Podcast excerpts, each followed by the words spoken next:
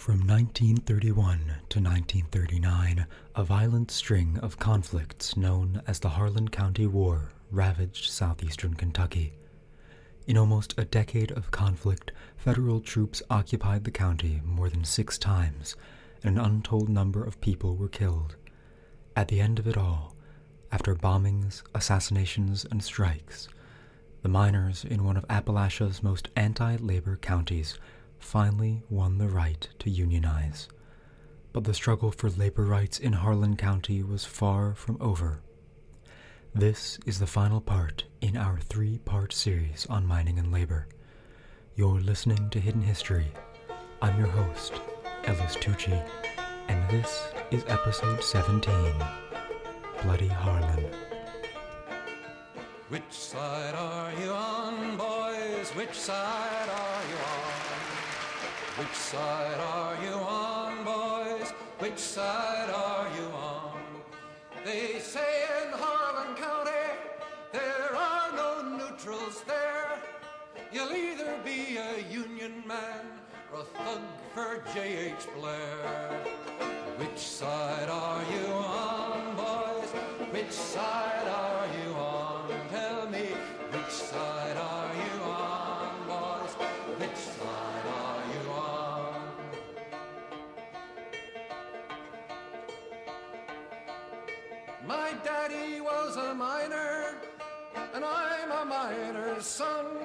He'll be with you, fellow workers, until this battle's won.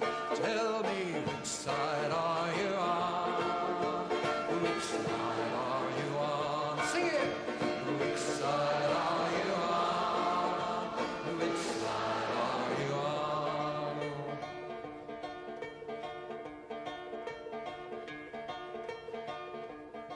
Oh, workers, can you stand it?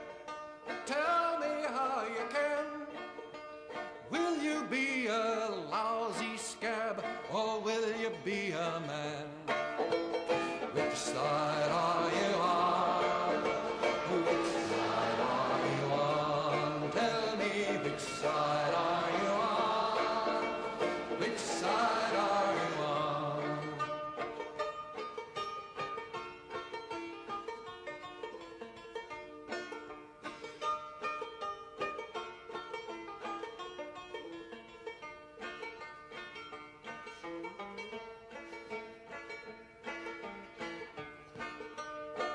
Come, all of you good workers, good news to you I'll tell of how the good old Union has come in here to dwell. Tell me which side are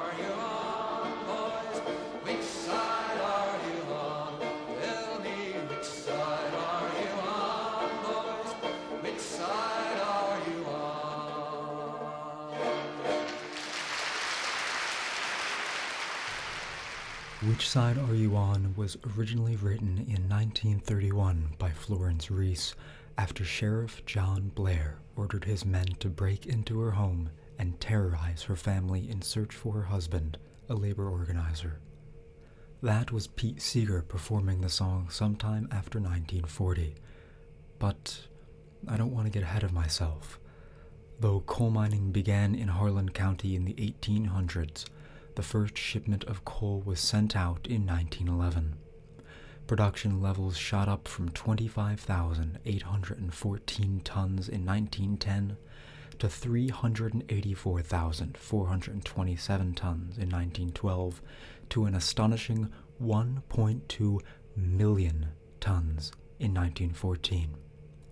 By the late 1920s, over 15 million tons of coal would be extracted from the mountains of Harlan County every year. At its zenith, Harlan County coal companies employed 13,619 people. Today, it's less than 6% of that, a grand total of 764. Per capita income is only 57% of the national average. Harlan County has fallen on hard times. But then again, hard times aren't new to Harlan County. When the Great Depression rolled into coal country, mine owners decided that in order to keep people buying their coal, they had to sell it for less than it cost to mine. There was one hitch. On February 16, 1931, in the midst of the Depression, in an area already rife with unimaginable poverty, the coal companies cut the miners' wages by 10% to avoid losing money. The United Mine Workers Union saw their opportunity and pushed for unionization efforts throughout the county.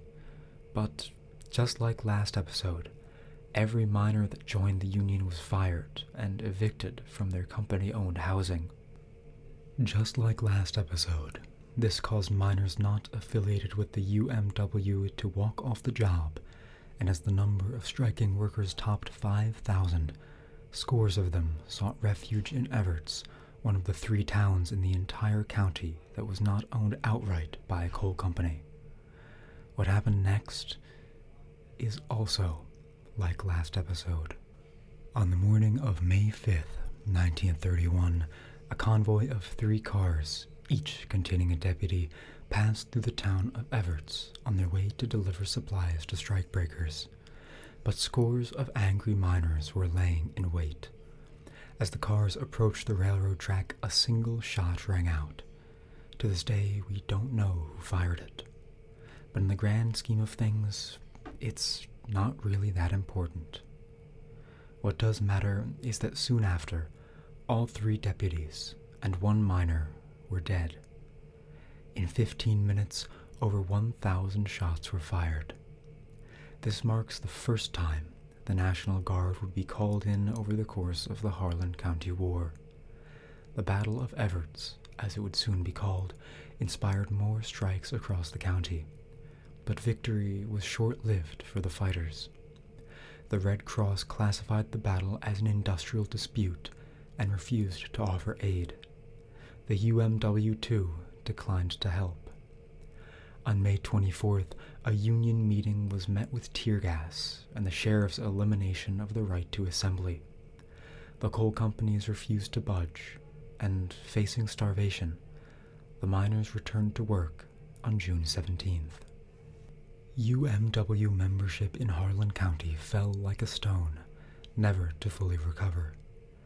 And although to a large portion of the miners these national labor unions had lost their luster, that didn't prevent the National Miners Union from trying to move in and organize the area.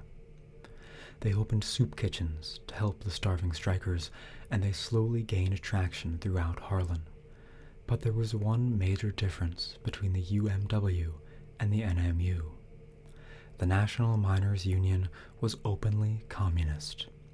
If you've taken any sort of American history class, then you should know how the American establishment thought of communism in the 1930s. Local religious leaders pulled their support of the Union, and as the Red Cross began offering competing soup kitchens, the NMU spiraled deeper into financial trouble. Union membership once again declined, and the miners completely lost their already dwindling collective bargaining power. But all of a sudden, a breath of fresh air. In 1933, Congress passed the National Industrial Recovery Act, or NIRA. One of the many things that it did was outlaw firing on the grounds of union status. Miners could now unionize without fear of retribution, and over the next two years, half the coal mines in Harlan came to have a Union presence. But don't let that fool you. The struggle between management and labor was far from over. In 1933, the people of Harlan County elected a new sheriff who was a supposedly pro union candidate. He turned out to be even more crooked and corrupt than his predecessor, Sheriff Blair. One year later, when UMW officials requested the protection of the National Guard, they showed up en masse and marched the UMW officials out of Harlan County. In the 1935 Supreme Court case Schechter Poultry Corporation versus United States, the court determined that the regulatory framework of NIRA granted President Roosevelt legislative power over Congress itself, conflicting with the legal concept of non delegation, and uh, that the powers NIRA entrusted to Congress were in violation of the Commerce Clause. In a unanimous decision, the act was declared unconstitutional and overturned. Seemingly overnight, the amount of unionized mines in Harlan County went from 18 to 1. That year, the National Guard would occupy the county three times as unrest grew. But just as the National Industrial Recovery Act was overturned, Roosevelt signed the National Labor Relations Act of 1935, more commonly known as the Wagner Act, into law. It was like NIRA, but with teeth. It outlawed contracts where a condition of employment was non union status known as yellow dog contracts. It outlawed unions that were administered and dominated by the employers themselves. It established a codified list of unfair labor practices, laid out the rules for collective bargaining, and established the National Labor Relations Board.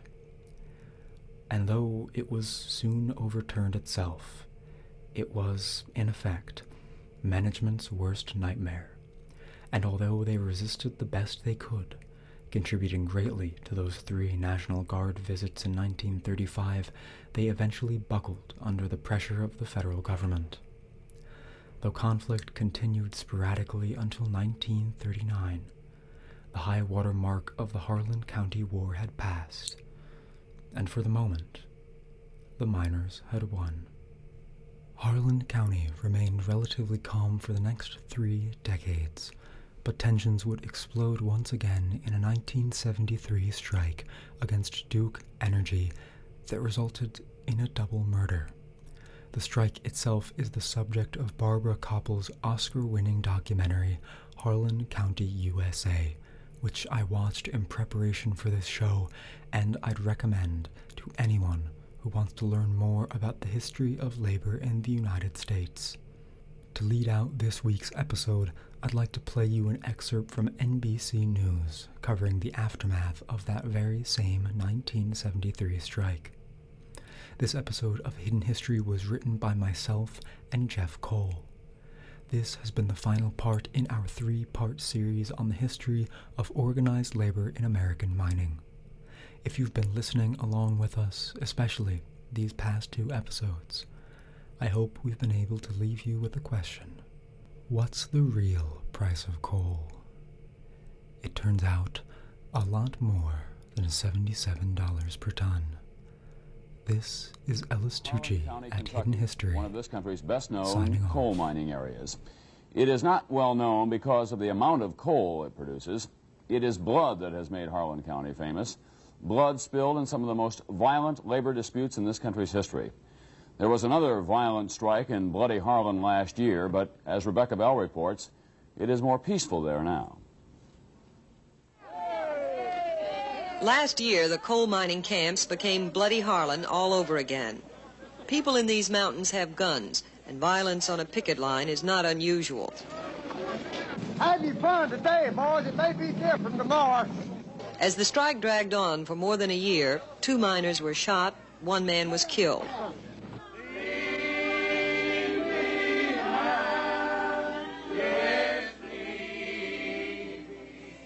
The day of the miner's funeral, a new contract was signed, ironically in the same room where the funeral was held. After that, Harlan hoped to return to normal. But on a recent visit to Harlan County, the men were out on strike again. This time, a walkout over union grievance procedures. Eastover Mining Company's Brookside Mine was shut down again for the seventh time this year.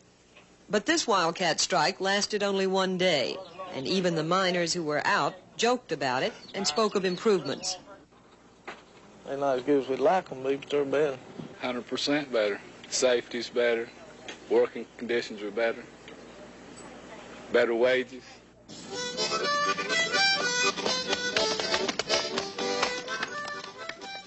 The atmosphere of tension in Harlan has lessened.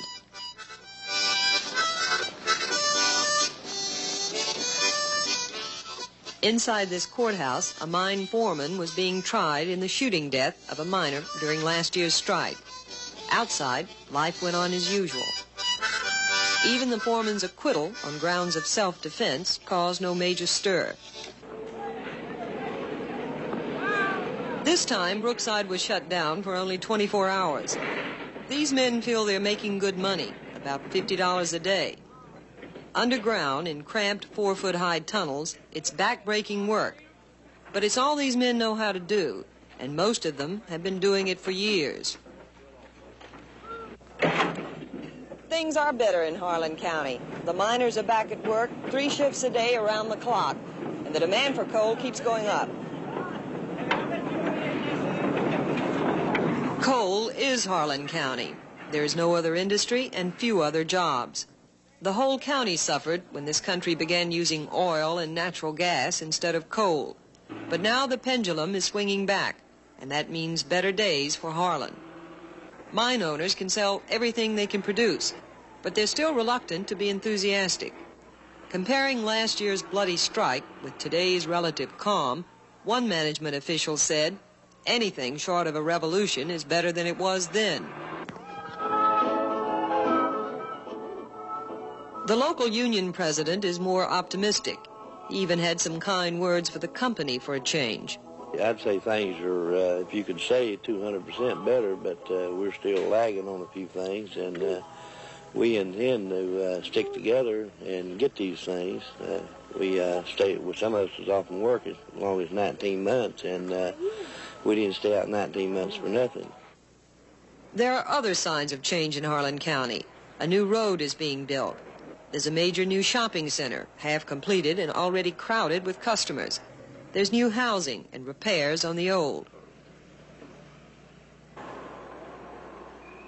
Some people who had left Harlan County for big cities are returning. This man and his family came back from Michigan. He's now a foreman at the reopened Eastover Mining Company. Well, there's a lot more money flowing. Eastover's a big outfit. They carry a lot of money. So I'd say everything's working out pretty good. There ain't nothing like country living. Not in my book, anyway. Other families with sons or husbands laid off in Detroit or Cleveland are also coming back. This is my home place that I really care for. I didn't care nothing about the city. I didn't like it. And I never would like it. I don't care if I'd live for a thousand years, wouldn't like it. They think things are good now, but it's a fragile truce between the union and mine owners. Each is watching the other closely and seeing how far the new agreements can be pushed. There's calm and work in the mining camps now, but the legend of Bloody Harlan dies hard. Rebecca Bell, NBC News, Harlan County, Kentucky. That's the news for this Saturday evening. I'm Tom Brokaw. Good night for NBC News.